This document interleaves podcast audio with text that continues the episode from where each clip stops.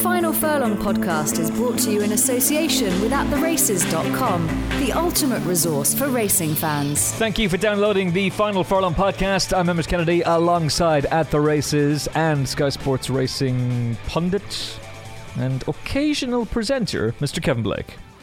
Hello!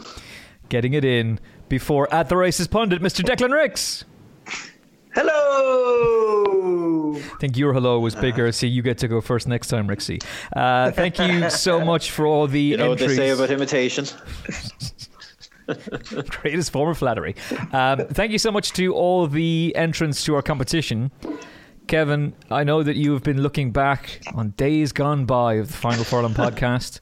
So you can choose the two winners. But before I announce that, I have a big announcement to make. We had the meeting today with the corporate head office. It is confirmed. It is on. The At the Races Cheltenham Festival preview night is back. And having long deliberated about where we will go, we have decided racing's coming home. We're heading back to the GOAT on the 5th of March.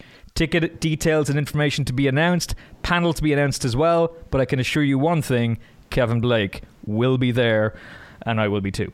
Um, so let's get to the weekend preview. And as we go to Cheltenham, uh, as the build up continues, the Cleeve Hurdle, 335. Paisley Park has definitely come into the picture for the Cheltenham Festival, uh, and this is going to be a huge test for him. Um, for Aidan Coleman and Emma, Emma Lavelle, her first grade one, uh, seven to two. Black Op back over hurdles at four to one. Midnight Shadow four to one. Oh, Petit Soir very impressive last time out in handicap company seven to one. And then the old boy, you know what I mean, Harry for Barry eight to one. Declan, who are you favouring in the market here? And do you see any point in getting involved in the anti-post market for Cheltenham for the stayers hurdle right now? Um, no, definitely not. I think of, of all the races at Cheltenham, especially the championship races, the uh, the stayers hurdle at the moment is probably the worst race to have a bet in.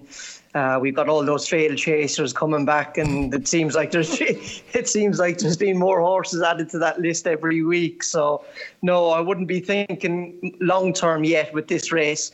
I think it's probably hopefully going to pay to concentrate just on the on the race on Saturday. So we, we'll uh, we'll see how we how that plays out. Okay, well, with that in mind, then this is a really interesting race. Like I thought, Petit Soir was very good the last day, and they were talking about immediately that the dream is the stayers hurdle and whether or not they'd go for another run. But Paisley Park is young and progressive. Black Op is a horse that people had a lot of expectations of. Same thing for Sue Smith's horse. So who have you come down with? I have come down on the Tizzard horse West Approach being being the value play just because he's getting weight, I think he's he's one of the only horses um, himself and Au Petit Swan to kind of the horses that you'd fancy in the race that are, are going to carry 11 stone. West Approach was beaten two lengths by Paisley Park at Ascot the last day, and he's got a six pound pull, but he is nearly three times the price. That doesn't make sense to me. So I think he's going to be the value play um, in this race. I think Petit Swan maybe has to improve maybe another, oh, I don't know, maybe another five, six pounds. He could well do. He's very lightly raced nine year old. Um, but I just think kind of the value bet, I think West Approach is is the one to go with here. But it's it's a good race. You know, you've got Black Op coming back here. Chasen hasn't worked out for him. He looks a big old clumsy horse who doesn't lift his front legs. So I think this is going to be a good move for him. Holdstone I, w- was interesting for me, but he's just car- he's going to have to try and give six pounds to the Tizzard horse. I thought that was going to be too much. Then also you've got, you know what I mean, Harry, Sam Spinner, Paisley Park, Midnight Shadow, Little Rockefeller and Agrapart. It's a good race. Of those to the front of the market, I'd probably be against Midnight Shadow. I think he's probably going to be favoured or second favourite just because I'm not sure this test is going to suit him. He's a horse who really, really tacks onto the bridle, takes a grip. Um, if he does stay, uh, he is a massive, massive, massive player in the in the stayers hurdle because he's a very, very, very likable horse. He jumps well, um, nice aggressive hurdler, travels well, and finds for pressure. But that kind of profile is probably not one that you want for this race. So at the prices, I think he's around ten to one there at the moment. Uh, I'd probably have a little. I'd rather back West Approach each way at about tens, then back any of the horses to the front of the market straight with a penalty. I like a lot of that, Rixie. And we didn't even get a mention of Rixie ratings either for free promotional no, value. Th- th- that, those two words are banned. are banned. the amount of we tweets. rattled you, Rixie. The we amount of you. tweets that Rixie's been getting about Rix ratings is They've absolutely been, discon- unreal. they've been discontinued, and I'm leaving the game. I'm just sick of it. we, bu- we bullied you clean out of it. Uh, as, as long as you don't start, uh, as long as you don't start a Twitter tr- thread where you say that you've got the word from Nevada, the lads in Nevada have told you, and that you're going to refund, No. screen grab the bet, and they'll refund the money. What an absolute gobdaw, um, Kevin. This is this is an interesting race. Rixie kind of sounded a little bit like. Old Irish grumpy pundit Eamon Dunphy there. Ah, bunch of failed chasers. Like Little Rockefeller, Thomas Campbell, Agrapart, Sam Spinner. Oh, where did it all go wrong? Uh, he's right. Like, there are an awful lot of horses who tried their hands at different disciplines or were thought very highly of at one stage and haven't quite got there. And then you've got these interesting horses towards the top of the market. What's your view on it? I'm sure. Look, it's we're going into this race with the same sort of attitude that we've had going into most of the the graded staying hurdles all season. The division is wide open. There's no great depth to it, and we're hoping and praying that something comes up and slaps us across the face and says, "Hi ho, Silver! I'm a stayers hurdle winner," and this race could potentially produce that. Uh, I suppose the first one I deal with is Midnight Shadow. Rixie has mentioned, has surmised him fairly well. Lovely horse, um, has taken two big big steps forward in his last uh, two starts, over since up to two and a half miles. Um, but the thing is, and you get the impression, looking at what, what Sue Smith has been saying about him, the owners we really want to run at Cheltenham and they don't think he's quick enough to, to win a champion hurdle or go close in the champion hurdle. So now they're going to try their hand um, over three miles and see can they make him a stayers hurdle horse. And if you watched his, his couple of goes at two and a half, if you're being hard, you know, if you're being hard headed about it, I think the last thing you'd want to do is step him up to three miles. He might well stay. But gee, he didn't look to me like a horse that wanted three miles last time, and a, and a good stiff three miles as well here in the Cleeve Hurdle.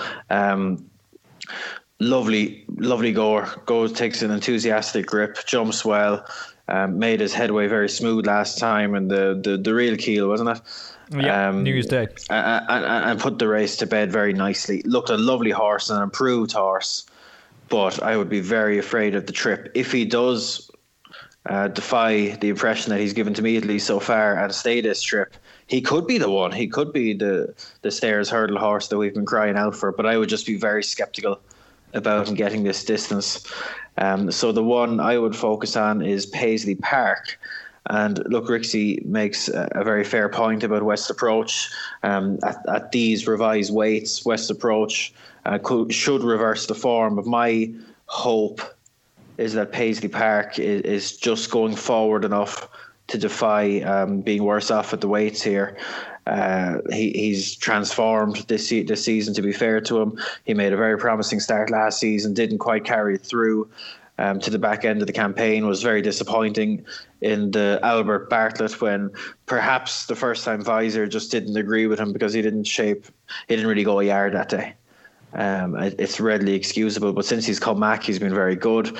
Um, his last two starts over three miles have been impressive. Um, and he's just he's just kind of what you want in a stayers hurdle horse. He just lopes along there. He's, he's just a grand jumper, no better than that. Lopes along, settles away.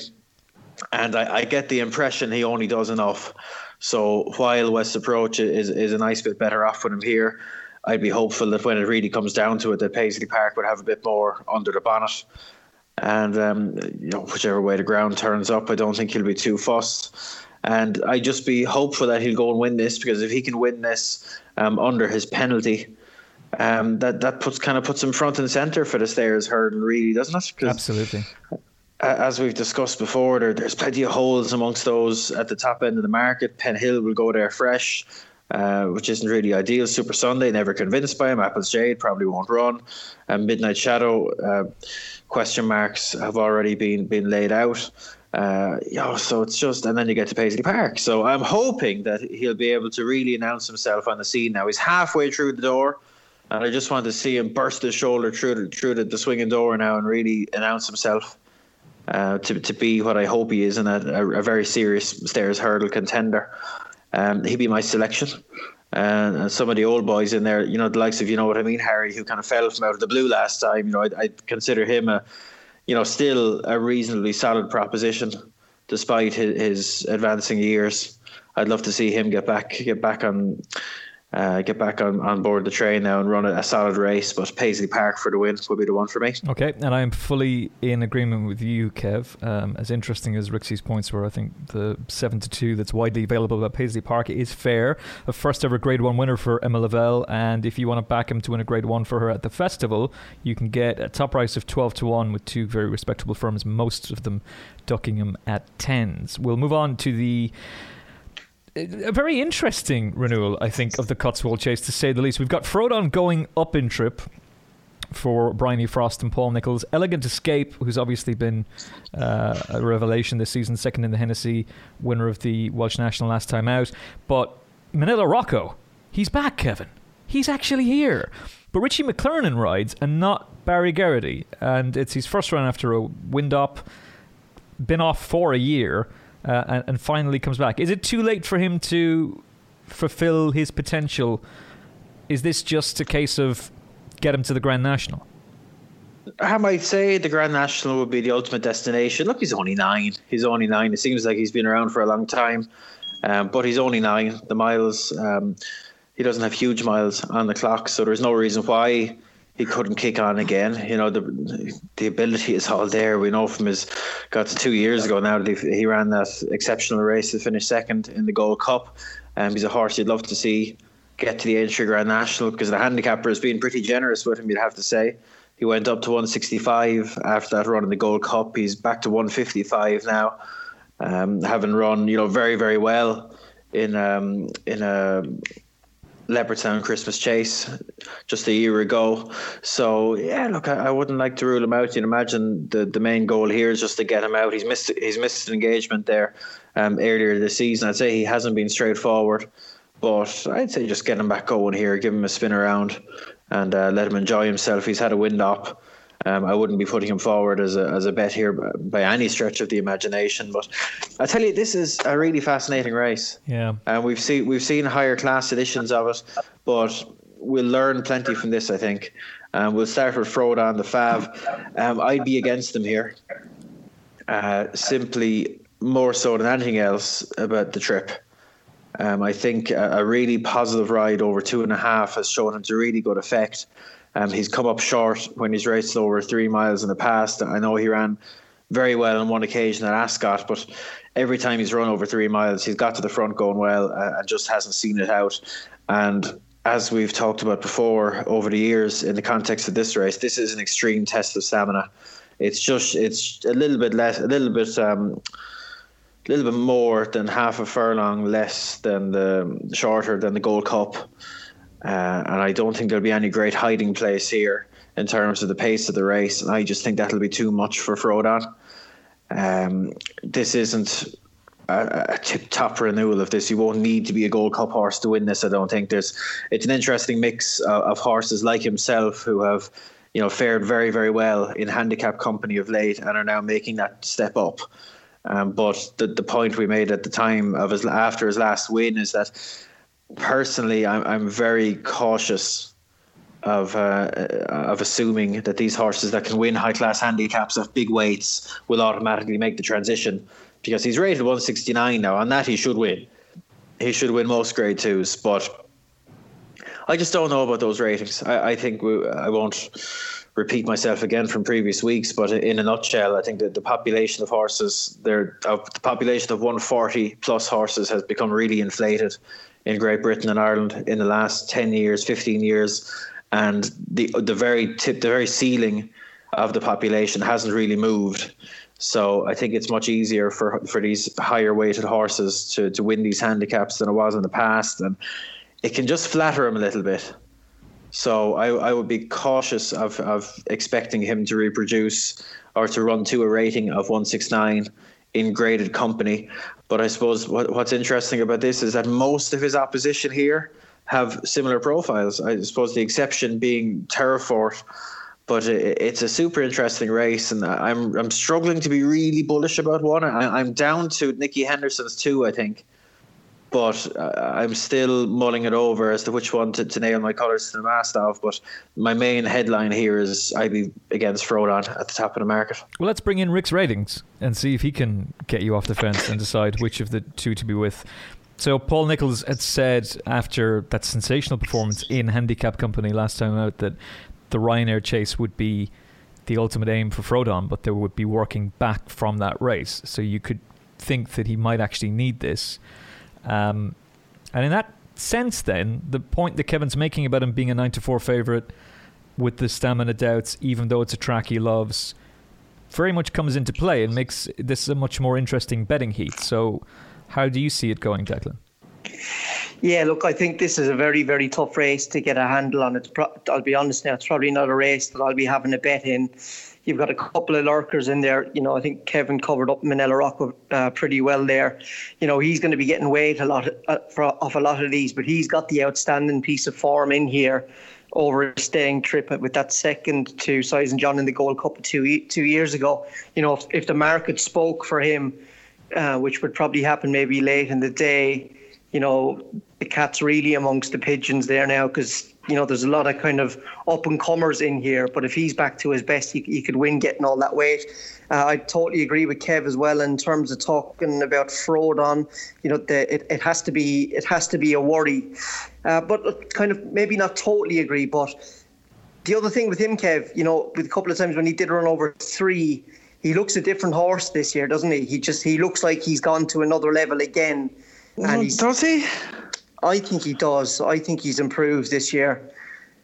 I don't know. I like uh, what he did in the, the big handicap at Cheltenham last season was probably, you know, I know he heavy ground and he won by a long way, and that's not necessarily always reflective. But you know, that was a, a brilliant handicap performance. You know, up there with what he did last time. I I thought. Um, Fair but, enough. Uh, but I don't know. He's he's a funny type of horse. Like he seems. And uh, hey, I will not knock Frodon. He's a likable, really, really likable horse. But oh, I don't know. I think I think one or two things here. What do you do with him? How do you ride him? Because we've seen Bryony Frost. It seemed to be really suit him last time to be ridden very aggressively. No yeah. messing about, positive into every fence. That seems to suit the horse best. Do you do that again, assuming he stays, and either he will or he won't, or do you try and conserve him with a, with a view to preserving his stamina. Uh, God, it's tough now. I, I just don't fancy he'll stay either way, to be honest. But I don't know. How would you ride him, Rixie, if you're if you're the man on top? um, yeah, it's hard. Look, I, I don't think he can can change it, but I kind of you know with a front runner, I think the main thing is always to set even fractions to give the horse the, the best chance. Um, it, has got to be even in whatever way. I suppose the way I'd ride it is you know, maybe go a little bit hard quicker and, and steady it up. And then probably, you know, just try and quicken it again coming down the hill and try and catch a few stairs on the hop. But, you know, it's easier said than done. Um, I don't know. For me, I, I'd be pretty confident that Frodon is, is a better horse this year and he's stronger and that might allow him to stay the trip, you know. So I don't know. It's tough. You know, Elegant Escape, I think, is, is not as good as Frodon, but he's the guaranteed stamina horse and he's getting two pounds off it. And then you've got Valtor, who was absolutely dynamite in, in an Ascot handicap um, 35 days ago. He was a nine-year-old, and it looked, you know, I was kind of looking at the at the race card, going, "Geez, I hope this is a horse of six or seven here. We could have a star."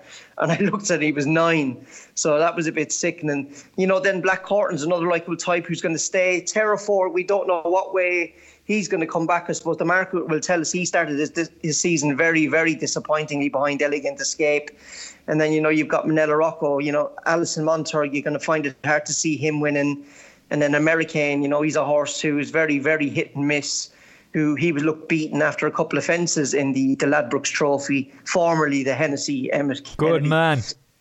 So, um, yeah, look, I think this is a very, very, very tricky race, and it's probably one I'd watch if you know, I think if the market spoke for Minella Rocco, I think he's tens now at the moment. You know, if he maybe went into about sevens or that, that's maybe i would I'd I'd have a small bet on him if people were look looking for a bet. But to be honest, I think this is definitely more more of a, a race to watch. Yeah, this is with, with, this- with elegant escape, Rixie.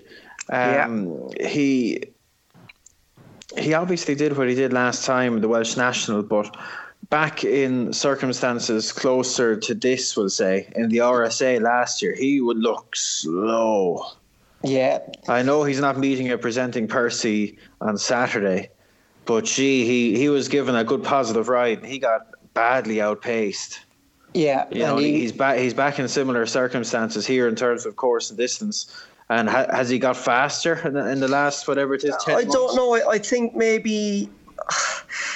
I think he had a he, he had a couple of hard races up until then. He had an absolute grueler behind Black Corton in the uh, in the in the Feltham at Kempton, uh, and then he went to Exeter and he won on heavy ground. I don't think he was at his very best, and I don't think he was at his very best at Aintree. So I'm wondering if he was feeling the effects of a of a of a little bit of a long season. Uh, another point on that I'd make is I like I continually make is. I, the old course and the new course at Cheltenham are absolute chalk and cheese. Completely different. If you, yeah, if you, if you, I'm, I'm sure Emmet's going to mention the time you walked around it there with the ITV lads or something, is he?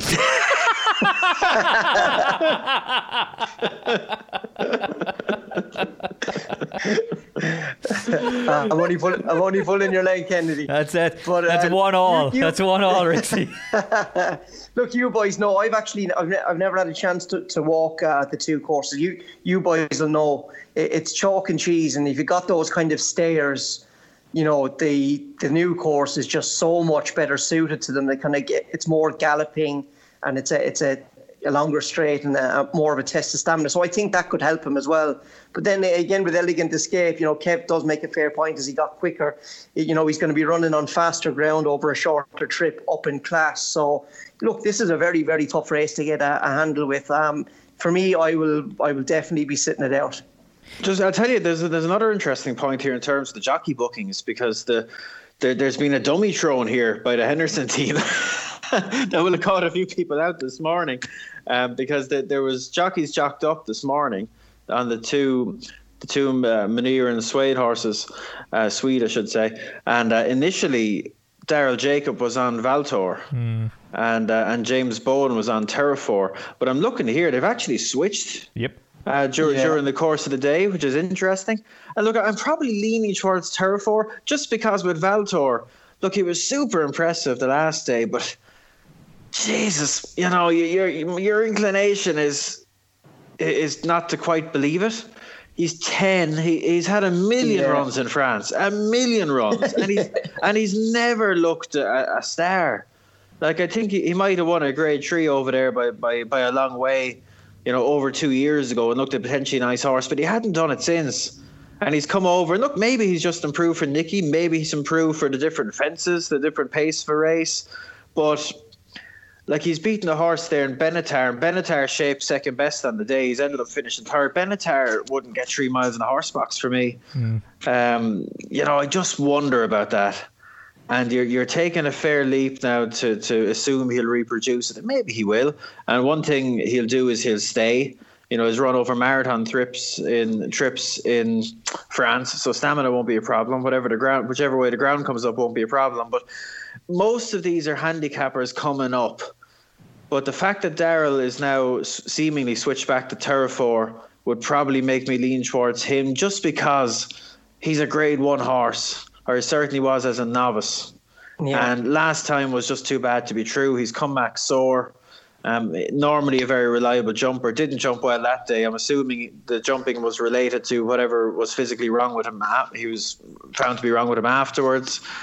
And um, look, his, form is very solid. He he smashed up Elegant Escape before, and I'd just be hopeful he'd make the transition. He proved his stamina at Aintree that time. Um, he does have plenty of class. Um, you know, his, his form looks has a bit of a more, probably has a better shine on it now than it did at the end of last season. He, he beat um, he beat Cyrname in the the Scilly Isles uh, earlier in the season as well. So I I just take my chance that he could make the transition. He's coming here fresh horse. Clearly, he's had his problems as well, but if Daryl does end up riding him, that's a big endorsement for his condition and how forward they think he is. And um, in a race, now like Rixie says, we, we've probably spent way too long talking about it for a race that, that is very, very tricky, and it, it'd be hard to be bullish about either way. But Terrefort would probably be the, the tentative selection for me. Well, in some ways, this sums up the current state of the Gold Cup. And we've obviously seen presenting Percy as we record today on Thursday come out and win over hurdles.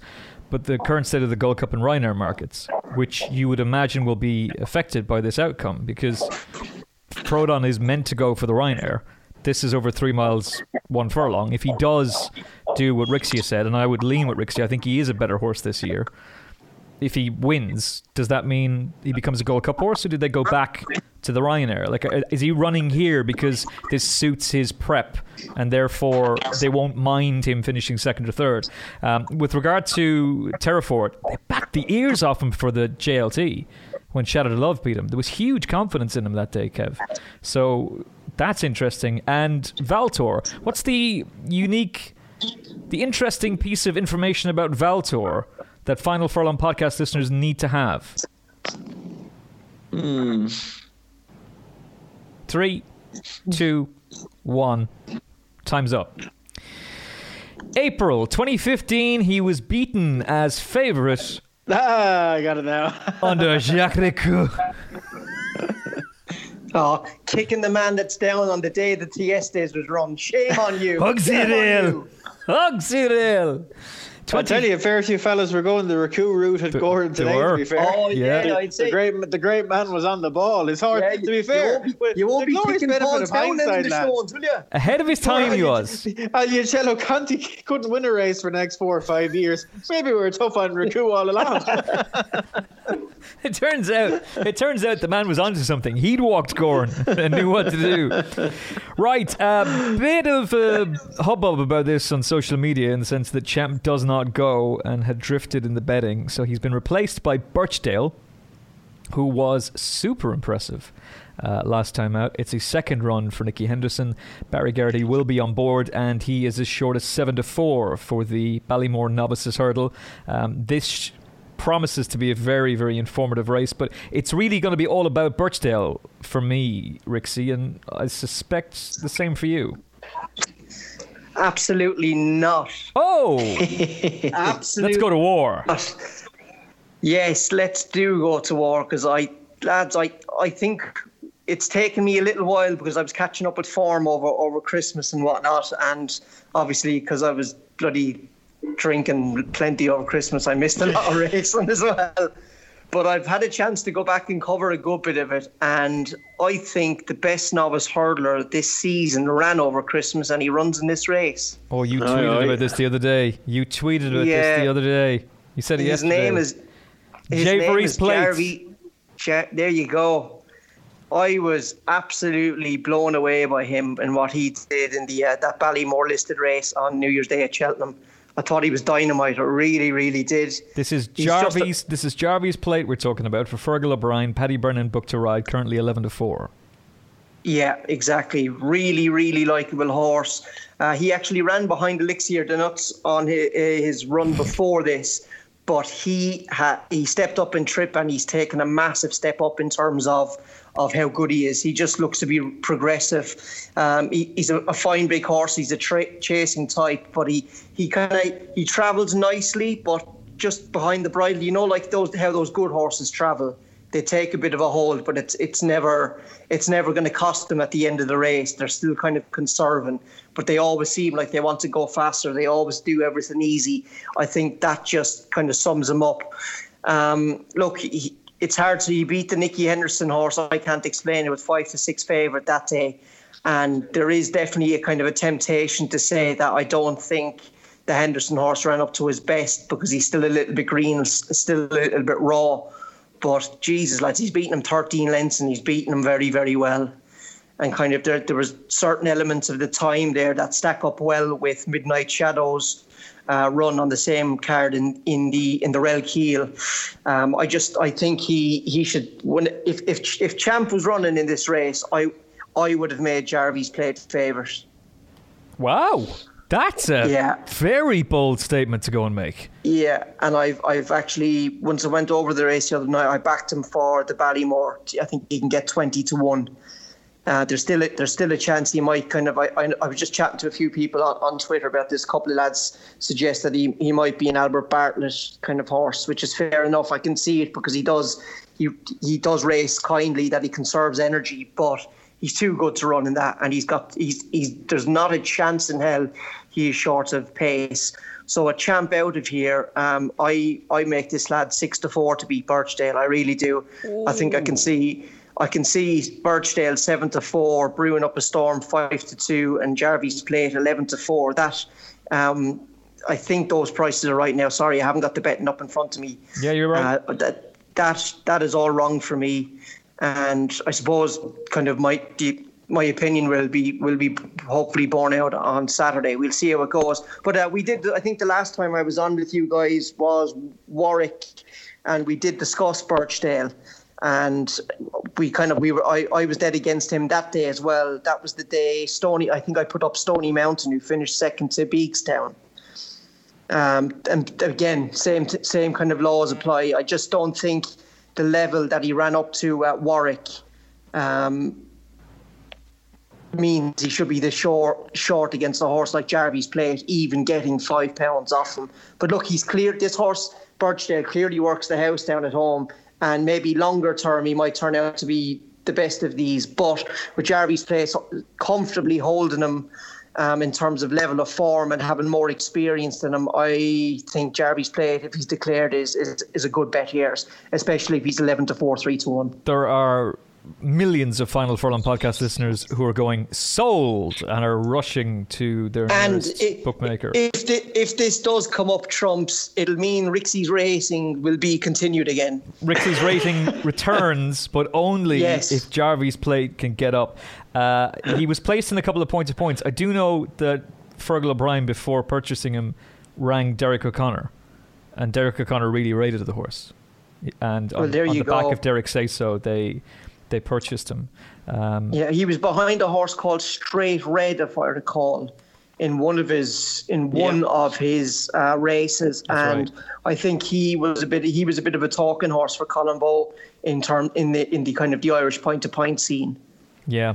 Sally Randell does all the purchasing for Fergal, and uh, she she sourced him. So after he spoke with Derek O'Connor, they, they went ahead and bought him. So, yeah, uh, I like it. I like the bullishness.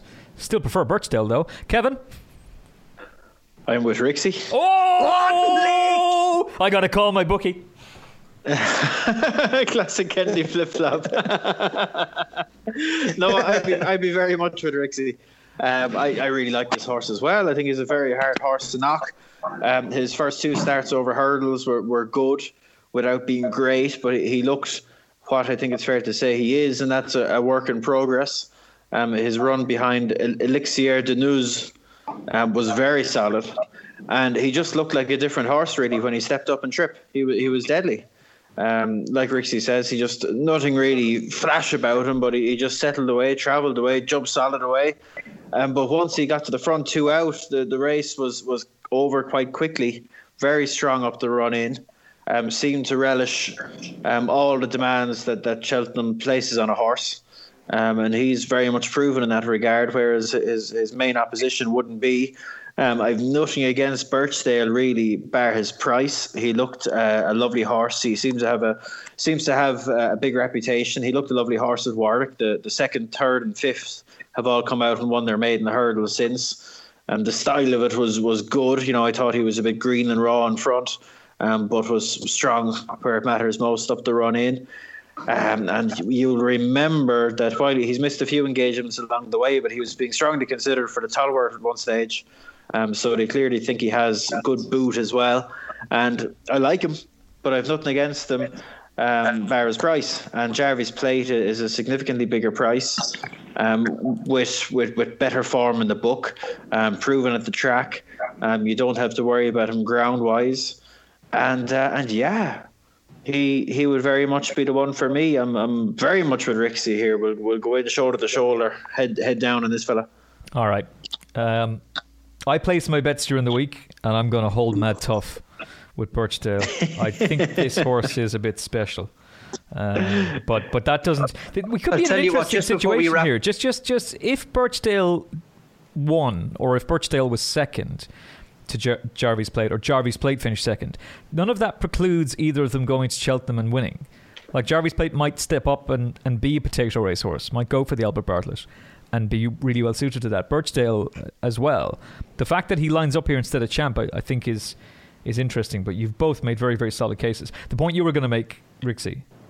Yeah, sorry. I just probably it's worth pointing out there. This brewing up a storm of Olly Murphy's has been pretty well backed now. Mm. Um, he is he's even as short as two to one there with a couple of the you know the bigger firms. So well, that a, is it's that, a bit that of a is cop out with a few of them because there's a number of them are going six to four, two to one, nine to four. Come on. Oh yeah, yeah, yeah, exactly, exactly, and that's even with Champ um, completely removed from from the market. Yeah, Champ is out of the market. Okay, there's one bookmaker that have Champ in the market. Six to four, five to two, two to one. In all fairness, give us a chance. Like, um, it'll be interesting to see. Very, very interesting. Yeah, to see. and, and even though and even though Champ doesn't run, we're you know it's good that we've kind of got there's a horse who was behind Champ in his last run in brewing up a storm. We we hopefully they all run the races and we, we get a good good look at the form. Yeah, I I think Olly Murphy has a very, very big opinion of brewing up a storm. Yeah. And uh, he was good at Huntingdon. Like the, the shallow was a funny race. They had no gallop. The, the tapes went up. They stood there for about an hour um, before something that made the running. And this fellow was he was dropped in to settle, and he just didn't help himself. He was free enough, and, and seemed to pay the price for it late on. Um, it's interesting that they're going back to um, that they're staying at two and a half miles. and they clearly think the trip is fine. They're not blaming his stamina, I, I wouldn't think, for last time, but he's going to have to settle and give himself a chance. Um, he's a winning point to pointer. He's actually bred by a neighbour of mine, um, John Burke, and, and his wife Caroline. They bred um, they bred Western Rider as well. Oh, Um, they're very, very, very good national hunt breeders, and I, I only I had a drink with John over Christmas, and he was talking about this horse and, and uh, passing on, I suppose, what's already in the public domain that Olly Murphy is very, very sweet on him. And, uh, and thinks he's a proper, proper horse. So, um, for John, I hope he, he bounces back and, and belatedly builds in that Huntingdon promise. But I would just, for me, with him, I'll just be keeping a very close eye on how well he settles with a view to making up my mind whether he wants to go two and a half or could he benefit from potential a potential drop in trip. Um, because that's for me the jury's out on him now after the shallow. Okay. Um, and how strong he how strong he was early and how weak he was late. Um, hopefully they go a bit of a gallop here. Um, and we'll find out with brewing up a storm. But Jarveys Plate is the selection. I like it, but we'll take you on. The Triumph Hurdle could have a bit of a market shake-up. Two winners have won this race in the last 10 years. Uh, the 1240 JCB Triumph Hurdle Trial Juvenile Hurdle. Obviously, there's Isaac Souede and Sam Munir colours towards the top of the market, but also still entered is Chief Justice for Cheveley Park and Gordon Elliott, and I would give him a serious chance, and he's 12 to 1. Surely he doesn't. I- I- he can't be running I've- 12s. I've heard I've heard that Gordon may not run anything in this race. Okay. Don't hold me to it, but that's I heard that yesterday. Right, because the 12 to 1 would be bonkers if he did run. Uh, so Ajal, uh, ahead of the betting, Daryl Jacob on board. Adjali. Adjali. Um, tor- now I want to do the po po po po.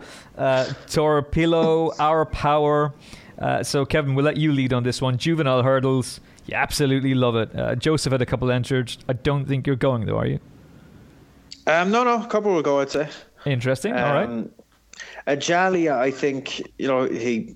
I'm sure he'll go off Fav based on the second in the in the finale, but I don't know about that form.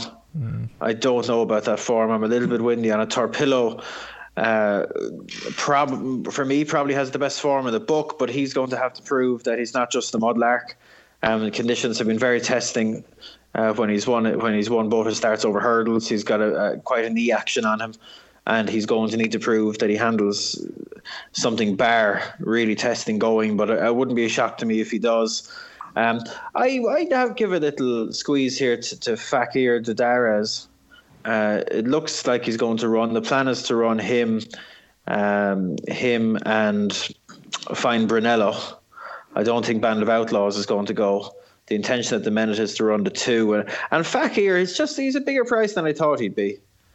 Uh, he he won. He made a winning start for Joseph there at Cork last time in the maiden hurdle, and I just liked the way he did it. The bare form, I wouldn't set you a light. He was taking on uh, four and five year olds that day.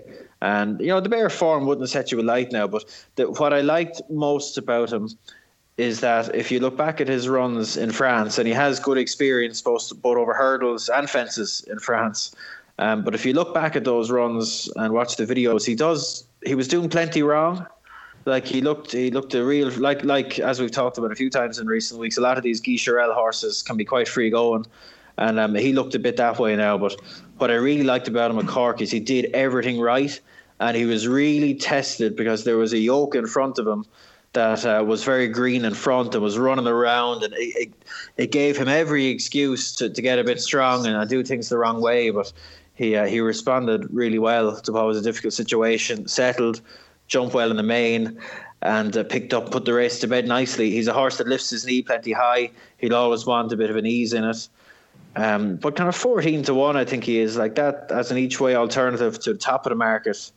Uh, w- would be an interesting one for me. Okay, so Fakir de Andries. Fakir D'Oudairies, Jesus. Is Band of Outlaws going to go on a more serious note? No, he won't go. I Ah, don't that's a think he'll go. shame. He he was twenties. I was interested in him. So fourteen to one there from straight from the horse's mouth. Got to get involved. Um, Rixie, your thoughts on this race?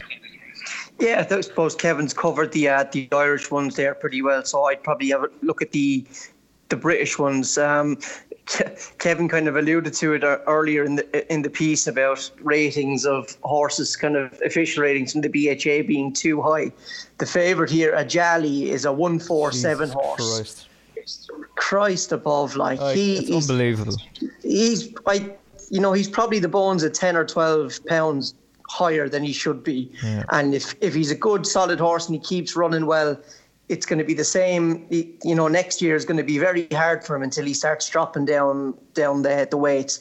There is not one bit of his form that suggests he should be 147 not even close. And if he was rated 147 and the bookies felt he was 147 he wouldn't be 7 to 4 here. He'd probably be even money Yeah. in truth. He'd be odds on. so yeah, yeah, exactly. He would be because there's nothing, there's nothing even close to being kind of near one four seven quality here. Not even close. Um, he, like that said, he is a likable horse. He ran very well behind Quel Destin in at Chepstow in, in the finale. He's a horse that travel, travels well and jumps well. He, he's very likable. Probably just got worried out of it a little bit by a horse with more experience and who's at the very, very top of his game in Quel Destin. But look, he's got a he's got a penalty to carry here. He's got to give three pounds, or he's got to give two pounds to Nelson River, and he's got to give five pounds to Air Power. Nelson River won over this course and distance the last day, beating Fan Fan de Sol, and it didn't look likely jumping the lasts. Or was it the last? Yeah, I think the you know second last. I think he was about eight lengths behind jumping the second last. But to be fair to him, um, he really, really knuckled down and he eventually got up and he outstayed Fan Fan Desai. But in terms of a potential bet in the race, I would go with the Alan King horse, Air Power. He beat a horse of Nicky Henderson's called Style De Vole at Newbury um, 36 days ago on ground that I would say was plenty soft enough now. He's by he's by power, I think. Yeah, he's by power out of a Sadler's Wells mare. So I have a funny feeling he's going to really, really enjoy getting back on this this much better ground. I think we didn't touch on it at the start of the show, but it looks like at the moment I think Cheltenham are are good to soft, soft in places. There, it's de- Oh going to be decent God! ground. We didn't get Kevin Blake's exclusive premium rate weather service. Uh, it's behind the paywall now, Kennedy. Oh yeah, Yeah. sorry, sorry. Yeah, like many things these days that frustrates racing fans, I'm afraid it's behind a paywall. You'll have to look at it that way instead. but uh, about uh, yeah, right. Quit, quit plugging it, lads. You boys are filthy rich already. Stop. More. A jolly Sure. is is 16 to one, but just with a view to the current going as being good to soft as, as it states right now. Um, for you, you're happy to go with our power. Yeah, look, I did. I- What I at Newbury, he was very good. He didn't get really, he didn't get much cover, and he saw plenty of daylight, and he just tanked a little bit. So, like on softish ground, it, it was good to see him still finish off his race. I think if Wayne Hutchinson can get a lead and get him some cover here, he's a very, very, very good jumper for a juvenile. Um, I think he will travel into this as well as anything at the bottom bottom of the hill. Um, he, I don't think he, he, he ran well at Exeter on, on which is a, a, stiff enough track and a stiff climb. So the, the climb would be a little bit of a worry. But in terms of, I'd much much rather back him on decent ground at five to one than the Adjali. Okay, I'm amazed. And that- even go on. Go, yeah, sorry, no, I'd even say now, I, I think he's a very, very solid horse. I would even say if he's about five to one or bigger, I think I'd be backing him each way because his jumping is dynamite and he's got a bit of experience. And I, I'd be disappointed now if that didn't get him into the three. I like it, Rixie. I, I like the confidence indeed. I can't believe that even though he's not running, none of you went Fukuto. It was there staring you in the face. Oh, Fukuto. That's what we'll be roaring when all our horses lose. uh, a jolly 16 to 1 for the Triumph Hurdle currently before we leave Cheltenham. Flash the steel for Dan Skelton in the last race. Tell him Kenners sent you. Right, Sky Sports Racing in Boy, glorious was that like- HD. was that a 300 grand purchase out of the Pint of point ring or something? he wasn't. No, he's much, much, much more humble, much more humble beginnings. What, what's that, sir? Kenner sent you. Oh, come in, sir. Come into our turf accountant. Sit down here, sir. Would you like some? Would you like a cup of coffee and a sandwich? I- If you Stay, only get a coffee and a san- sandwich, you will get the lobster and steak treatment. Uh, right, so Lalor lads will be seen on Sky Sports Racing in the oh Napoleon's Casino and Restaurant in Sheffield. Um, which of course is where Doctor Who is from these days. So Dynamite Dollars reverse the form a fairly that sounds like a place Derek Thompson, Thompson should be doing a promo I- for, doesn't it? All right, there, big fella. And there's something in this room that this hotel has that you won't see anywhere else. Uh, I was going to say something from an earlier meeting, but I will elect to keep that to myself. Uh, so Dynamite Dollars is on a roll, um, having been behind Lalor at Cheltenham. He's now two from two and has claimed the scalp of Kalashnikov along What's the way. What's that noise? Who's doing that? Uh, That and of course, he's also claimed the scalp of Dynamite. Uh, came, came the scalp of Lalor as well and exacted revenge. So, was that an off day for Lalor Rixie at Sandown? Do you put that to one side, or are these two closer than we thought? No, yeah, it was 100% an off day for Lalor. He, he I, think, I think if memory serves, he, he jumped a little bit funny at the first, uh, jumped the second all right, and then kind of going down into the, the run of the back straight. You could even see Richard Johnson was kind of changing his hands. He was he was miles below what he what he did at Cheltenham. Um, they said it was the ground, but I think I remember I think I was on the pod previewing that weekend as well. And we were all saying about, you know, we'd be worried about good ground for him, given all his rounds on soft form. So, yeah, look, it, it's hard to know. I couldn't put it down to the ground myself, but yeah, look, one thing I would be very confident on it, it definitely was an off day. Um, yeah, look, he's actually, I don't know if you saw today, Kayley Woollacott walked the track at Doncaster yesterday.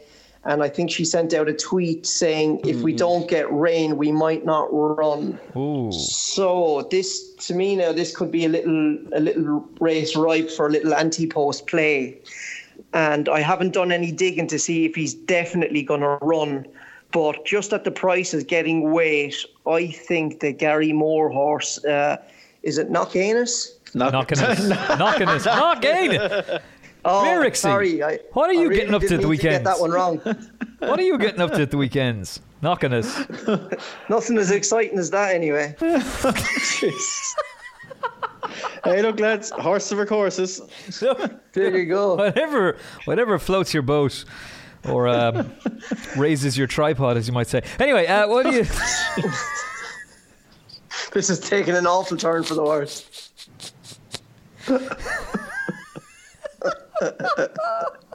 Coming to you live from the At studios. Right, knock, uh, knocking us. Why for Gary Moore? Why? Because he's just a very likable horse. he's a very likable horse. Uh, he jumps really well, and I think I'm hoping that his jumping will, will maybe win it for him. To be fair, Lalor is a good jumper on his day, and Dynamite Dollars is a good jumping as well. But if there's any little chink in the armour of Lalor or Dynamite Dollars, this lad will find it because he, he's a bit mad. Go back and watch his Newbury run where he beat Kupatana on the 30th of November. This horse looked like he'd eaten all the disco biscuits. and I mean all of them.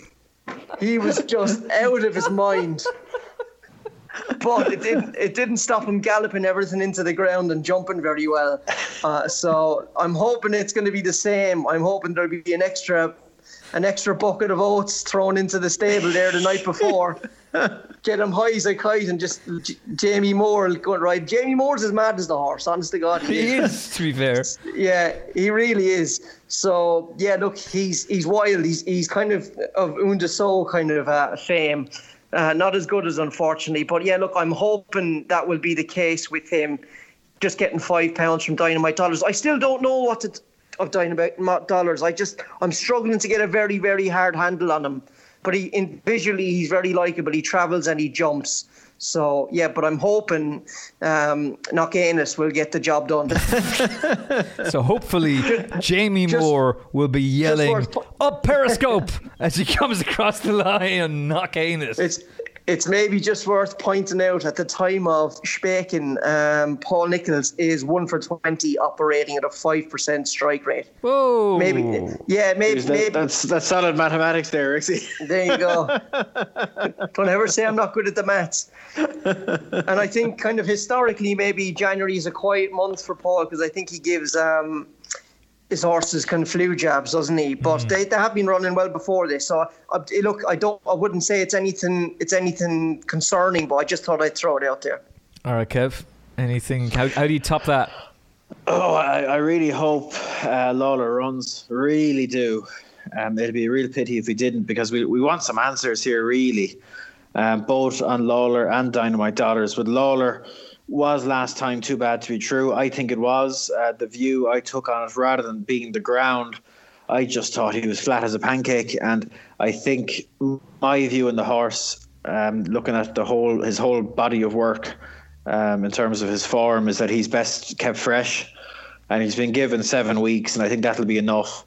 Um, uh, for me, just bounce, bouncing back kind of a little three weeks after his really, really, really impressive chasing debut at Cheltenham, it just was too quick, and he just was never going a yard. He shaped in completely contrasting fashion to what he did at Cheltenham. And at Cheltenham, he he was in Richard Johnson Richard Johnston's hands the whole way. He was having to take him back.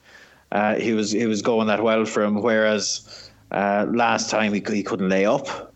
He couldn't lay up at all. So for me, I, I think he was just flat. I'd love to see him here now and take on Dynamite Dollars again because Dynamite Dollars has either been flattered in his last two or just grossly underrated. Um, it's hard to know because he was well held behind Lalor at Cheltenham. Well, he beaten seven lengths, but he was well beaten. He's gone to Sandown and has beaten a horse called Ornua, uh, who, you know, is a summer horse. He's a summer horse that's been operating on summer ground it was on soft ground. His Ornua all of a sudden growing another leg on soft ground. Personally, I, I find I find it hard to believe it. Lalor hasn't gone a yard um, that day, so you can make the case that he was flattered that day. He's gone then and beaten Kalashnikov at Kempton. Um, a race that we could only see so much of, but the impression, because of fog, that is, but um, the impression was that Kalashnikov didn't enjoy going right handed. Um, his jumping wasn't what you'd expect from Kalashnikov. And when they did re-emerge back into shot there at the top of the straight, Kalashnikov was very much under the caution. He's a horse that can travel very strongly. So again, you can find reasons to throw stones at the form, and, and they might be completely unjustified. You know, Dynamite Dollars might just be on the improve. I'm a typical Paul Nicholls improver, and might be just a just a, a really good horse and we could be talking absolute rubbish because I suppose after he was put in his place so soundly by Lalor, we don't really want to believe that um, that that he, he maybe wasn't at his best that day or he's just improving. So I hope the two of them run and we get a good fair contest and we get to find out. My hope would be that Lalor would show that his Sandown form was all wrong and will will confirm his superiority over Dynamite Dollars. Um, but look, I, I, wouldn't be depressed either if Dynamite Dollars comes out and beats Lalor fair and square and shows that he is just an improved horse. It's a fascinating race. Um, the betting market, you know, I think I, I don't have it in front of me, but I, I believe they're betting something like was it a coin flip? Okay, yeah. Earlier on, I'd seen even money Lalor and six to four dynamite. It's eleven to 10, Um, 6 to five. Okay, okay. Uh, it, it'd be hard to have a bet at that, to be honest. I'd find it hard to have a bullish opinion because I can see both sides of the argument. I'd be hoping Lalor could do it because I thought he looked like a, a real, a potentially really good one at Cheltenham first time. So I'd love to see him bounce back and belatedly build on that and, and stamp himself as a proper Arkle contender. And we all know about the story behind him, and it'd be one that, that it'd be a real fairy tale story to, to build up to uh, for Cheltenham. And we love an old story. So, uh, you know, from that point of view, I'd love to see it happen. But I, I don't want to be down on dynamite dollars either, because ultimately, even if my, my theories or the, the potential reasons to throw stones at, at his last two runs are justified, it, neither of those things are his fault. Yeah. It's not his fault that Lalor was well below himself. It's not his fault that Kalashnikov maybe didn't enjoy going right handed. He went and did his job and did it with a little bit to spare both times. So I don't want to be too down on dynamite dollars. Um, I'm hoping Lalor will go and beat him, but it, it's it's a tentative opinion. You know, this is this is billed as um, you know over at Cheltenham. It's billed as trial day, trials day, and you know the whole day everywhere. I think really. While we, we, we, we don't want to fall into the trap of, of downplaying the days themselves um, uh, and making it all about the Cheltenham Festival, I think this day, looking at these cards, to, to a large extent, it really is um, especially with the funny season we've had. We, we we know less at this stage than we perhaps have have ever done going into Cheltenham. So I'm going into the day really looking to learn with a view to the festival, and it's bar um, bar Fergal O'Brien's horse. You know, I'm struggling to have a really strong opinion, to be honest. Yeah, it is the kind of meeting, though, Kev. Both of these meetings, and indeed Ireland Naas on, the Sunday, where because there's been such a funny season, you'd be kind of happy enough to just sit back and watch these horses on Sky Sports Racing and find out well which are which of these two are the best, and then hopefully be able to just- draw a definitive line under that and move on. And, uh, Yeah, right, just had the whole tank on just had the whole tank on Jarvis' plate and enjoy the day. and here comes Birchdale to spoil the party. but to be fair, hey. I, I, I do like Fakir D'Oudairies as well. To be fair, Yes, you do. You do indeed. Um, Just uh, before we, just before, sorry, Emma, to cut across here, but this is this is very important. I've just come across something that might suggest that Knocknanuss could run at in he could run at the Dublin Racing Festival. So if anybody's listening to this, hold all bets. touch, touch her.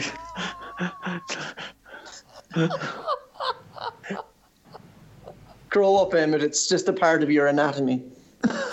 no, Kev was about to say it. Kev like touch, touch her, touch her, and then you stopped. and you stopped. I, I did. Uh, see you at the Dublin Racing Festival, folks. And Rixie will be there. no, I actually will. Yeah. knock anus and all. Um, Dingo Dolomite. I, for the first time in 10 years, I watched I'm a Celebrity get me out of here, so I know what that means, and he wins. By h- how far does he win the Sky Bet Chase by Rixie? I think it'll take a good one to to, uh, to peg him back now. Um, the day he was third in the Ladbrokes Trophy, formerly the Hennessy, Avoid Rixie. he, he shaped an awful lot better than the distance beaten. He jumped like an absolute buck, but he just didn't get home for me. So I think now getting back on even even quicker ground and coming back in trip, he might be able to jump the this lot into the ground. Um, it's yeah, I don't know. It was it was a tough out, tough race to get a handle of. I was actually hoping the Paul Nicholls horse, who won at Ascot, is two second. No, the other one. Uh, he wasn't declared in the end. I was hoping he would run, Oh. but him not running is probably a good sign for Dingo Dollar because he's probably going to get maybe get his own way up in front. Um, yeah, look, he, he's, you're not exactly getting any value in the race, and it kind of I wouldn't be rushing out to have maybe a big bet in him or anything. But I think he is he's the right favourite. And the other thing maybe that would just be a little bit tepid is I think Alan King is one for 23 this month.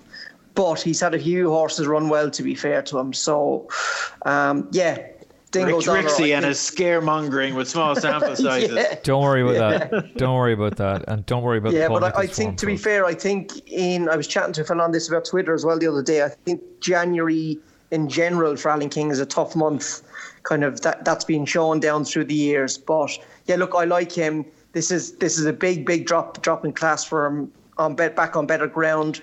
Uh, and back in trip, so yeah. Look, I think he, he'll go. He'll go very, very well, um, because you know he's favoured, isn't he? So he should go well. Uh, January traditionally a tough month for Alan King, yet he has won this race for twice in the last three years, and uh, and the only horse that has managed to Oh, stop you, him. You, you, you didn't like that ITV bloody gag earlier, did you? Two one, Oh, he's Rixie. got, he's got, Two he's got one. spiky now, Rixie. He's got Oh. spiky now. And uh, Oh, the only horse that was good enough to beat him is the mighty Wakanda. Wakanda forever! Cannot wait. Captain Marvel's out this Oh, year. then we've got Christ. Avengers Endgame, and then we've got Spider-Man Homecoming.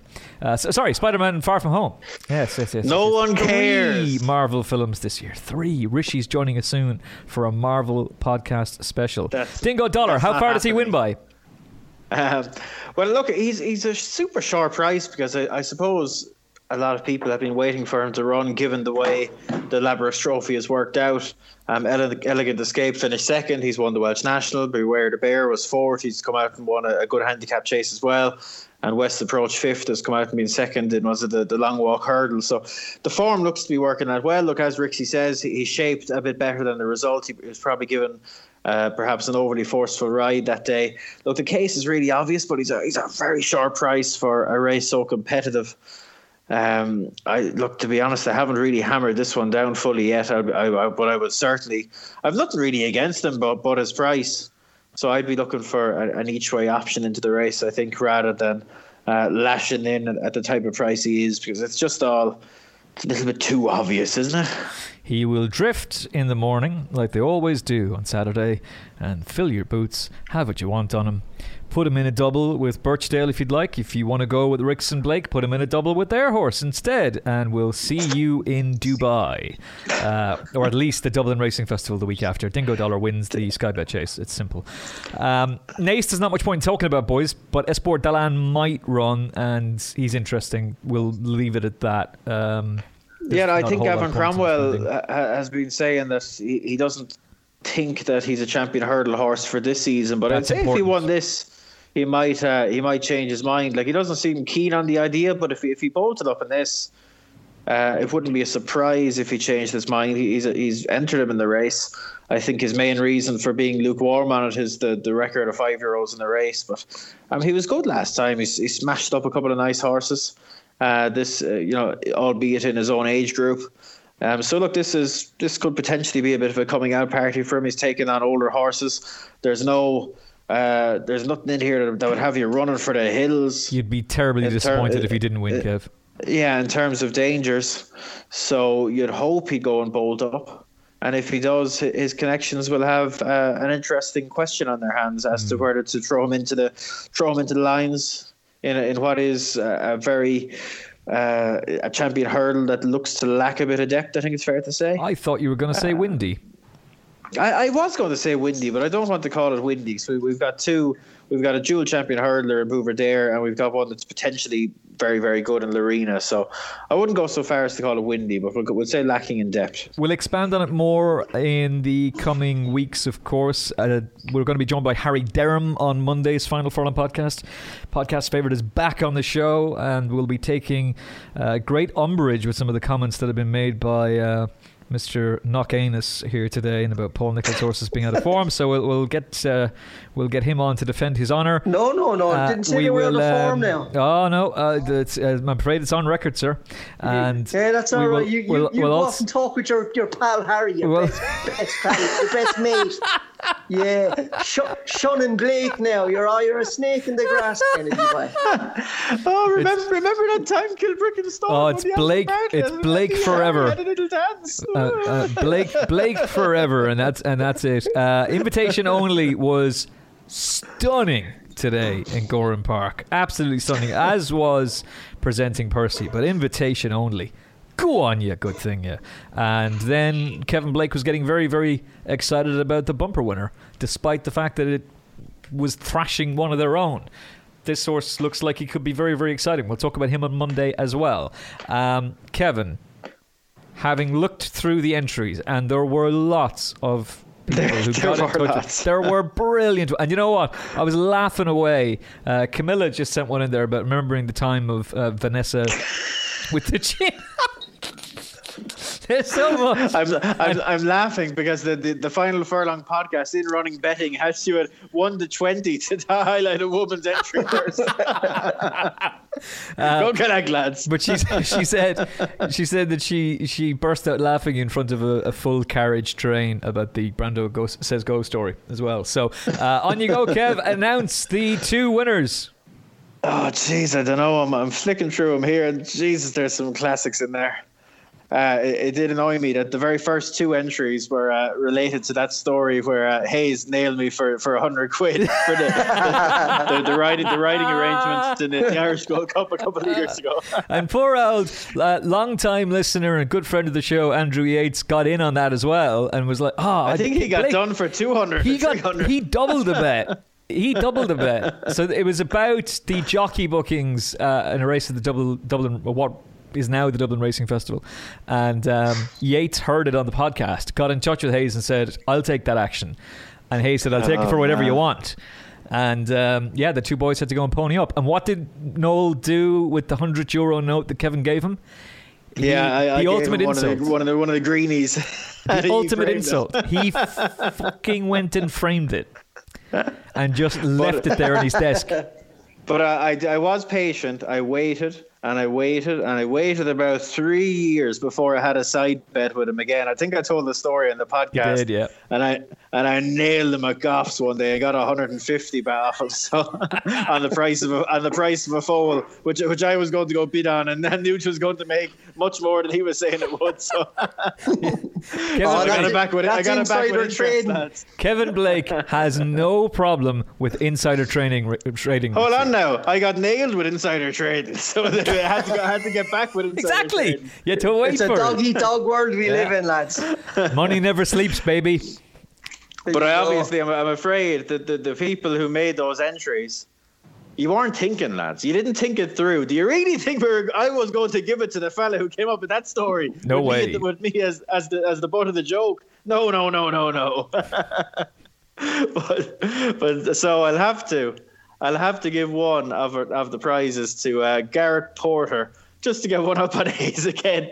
so Garrett Porter says the class. Cheltenham when the Cheltenham when Hayes picked zero winners and Kennedy with this put out the serious advert afterwards. Donate much needed gravy to Noel. One eight hundred sick bag.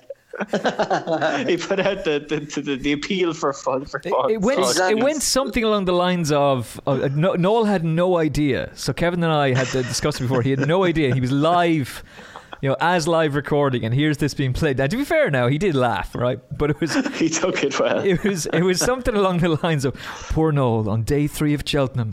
He couldn't see Vitour win the Ryanair chase through all the egg on his face. It, was, it was something like that. Uh, we mu- we must chase it up and play it out on, Oh, a best of sometimes. it's a classic. quality. Absolute classic that was. So well done, Gareth. Um, he has got himself a pair of tickets to the Dublin Racing Festival on the Sunday, uh, Unibet Gold Cup Day. So that's our first winner. And our second winner, Kevin. Oh, oh, it's tough. Jeez, you're right there, Blake. You're making awful noise. oh, See, I, I, I'm oh, probably it's being. tough. I'm Periscope. probably being. See, because what I'm trying to do here, there's a couple of really good entries from guys that are clearly based in England. So I'm not being racist now, but I just I, I'd like to I'd like to give it to someone in Ireland because I know there's a better chance they'd use the prize.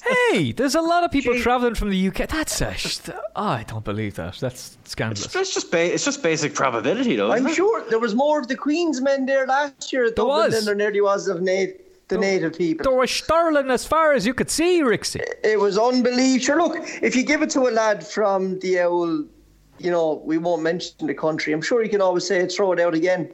Yeah, okay, fair. I'll tell you who will give it to now because a long, long term listener, as is evidenced by his um by by his entry, we'll give it to Simon. Simon C. at uh, it looks so so or however you Oh, it. long you know, time you know, From- long time from day listener. one. He, he he gave us three. So number three was me taking two years to realize that peas and carrots everywhere meant puking, not knocking your dinner on the floor. bit slow there, Simon. A bit slow. number number two was Boxgate with Vanessa Ryan. and, and number two was, was another classic go, going back a long way. was Patrick Mullins and Nolan and the, the posh tea. so what do you think? what did you think like of Patrick? I That's think going back a long way. I think well. Hayes' response was Jesus, because he was after spending an absolute fortune on this tea to send to Patrick and, Mullins. and, and send, send a box of it to Patrick Mullins. he had one one cup of it and went, "Oh, that's absolute dyke water. That is absolute filth." Uh, fantastic, absolutely brilliant. So well done, Simon. Um, we will be in touch with you. Your detail, we'll get in touch with both of you through the Final Furlong podcast Twitter. We'll hand your details off to Leopardstown, and they will look after you. Huge thank you once again to Leopardstown at the Dublin Racing Festival and to Blue Monkey Promotions and Michael Carr. Absolute legend, Michael. I will chat to you. Uh, on the Sunday at the Dublin Racing Festival, and um, Yeah, and lads, if, if you want, well. if you want a bit of a, if you want a bit of a kick, lads, if you're an old pod, long-term podcast listener, type in the old hashtag FFP comp because you'll you'll laugh. There's, There's some some, of the entries were very very funny. there are some proper vintage memories there. It is, yeah. um, if you're new to the podcast, you can also get us on TuneIn, the TuneIn app now. We've been added there as well. So not only have Spotify, Stitcher, and TuneIn added us, but loads more as well. So um, you can't miss us. Basically, we're staring you right in the face. And reach one, teach one. You know, let's let's think about it today. The lads have given you some big winners for the weekend. I've told you that Dingo Dollar can't be beat, but I'm not telling you I've got this insight from Nevada and that I want you to screenshot the bet and that I'm going to give the money back to you if it loses. If I throw a dog a bone, I don't want to know how it tastes. So I'm just telling you that I'll have my stones on Dingo Dollar, and if he doesn't win, then it'll be Tesco noodles for the month, and uh, other noodles are available. But we'll find out. Gamble responsibly. Uh, but reach one, teach one. Tell your colleagues, tell your family, tell your friends. The Final Furlong podcast. You should listen to that. And of course, Kevin Blake hasn't put out a plea for a particular rating for quite some time. So do it, Kevin. Um, yeah, five star ratings, lads. If you haven't already done it, steals. If you if you have already done it, steal a phone. If you haven't already done it, uh, go and do it. Podcast app on your Apple device there. Uh, search for "Find Final Furlong podcast. Go in, scroll right down to the bottom. It's way easier than it used to be. Um, give us the little five stars. Leave us a funny review if you like. And uh, thanks very much if you do. More. Two months straight in the Apple Podcast top 10. This all correlates with the arrival of Declan Rix in the Final Furlong podcast. So, Rixie, well done. Great work. Great work, my friend. Rixie ratings. Hashtag That's no the one biggest cares compliment charts. I've ever got, I'd say. Rick's ratings. It's having a huge impact. Um, brilliant stuff. Uh, I'd Ke- say it was more to do with bloody Jane Mangan now and uh, Rory Delargy myself. But there Oh, you go. Jane Mangan is first class, in fairness, isn't she? I mean, she didn't have an Yeah. absolute notion as to who was going to win the Thyestes, but she's absolutely brilliant. It's fi- great general principle. Finish fifth. Stuffed, stuffed by invitation only. Now, you're right. Uh, to be fair, each way money was landed, and um, What, what I loved about Jane when the, the the podcast there this week was the the insight into Henderson buying the Scorpion related to Mr. Fisher. yeah, Yeah, yeah. See, that- that's kind of it's that's kind of stuff now that, that like I definitely wouldn't see now. Kevin would, I'm sure, but Kevin's co- probably more of a form book man. But that's also isn't not the first time that Jane has done that, and it's it's a very unique insight. And so you're not just Yeah. getting that insight; you're also getting her form knowledge and her, her knowledge of, of tracks. Her she's just a genius, and she's a great addition to the show. And we're delighted to have her on board. Shock, shock horror. Kennedy calls a woman a genius. There you go. and uh, and a great job done on RTE today as well. And RTE will have a lot to be looking forward to. It's great that they came to Kilkenny, my home my home county, and uh, and broadcasted the Thyestes Chase. It will have gone to a lot of viewers, and it's Dublin Racing Festival for them next, and that's going to be huge for them. Uh, from Kevin Blake, Good luck. from Declan Rix. See you later. One more time, Kevin. Name out the winners of our Dublin Racing Festival competition. Oh, Jesus. Um, Simon C. Simon Zebo. Simon C for sure, and oh Garrett Porter, Garrett Porter, and Gareth Porter. Congratulations to you! Thanks to everybody who entered. We really appreciated it.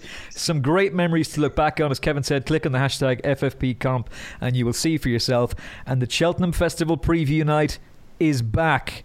Call the ghost. We're coming Tuesday, fifth of March. It's on and it's a bigger panel than ever. More to come. We'll talk to you Monday on the Final Furlong podcast. God bless. Have you downloaded the free At the Races app yet? With easy to use race cards and form, expert daily tips, plus video replays and in app betting, it's the app that no racing fan's phone should be without. Available for free on your iPhone or Android mobile. Visit attheraces.com forward slash app for more details.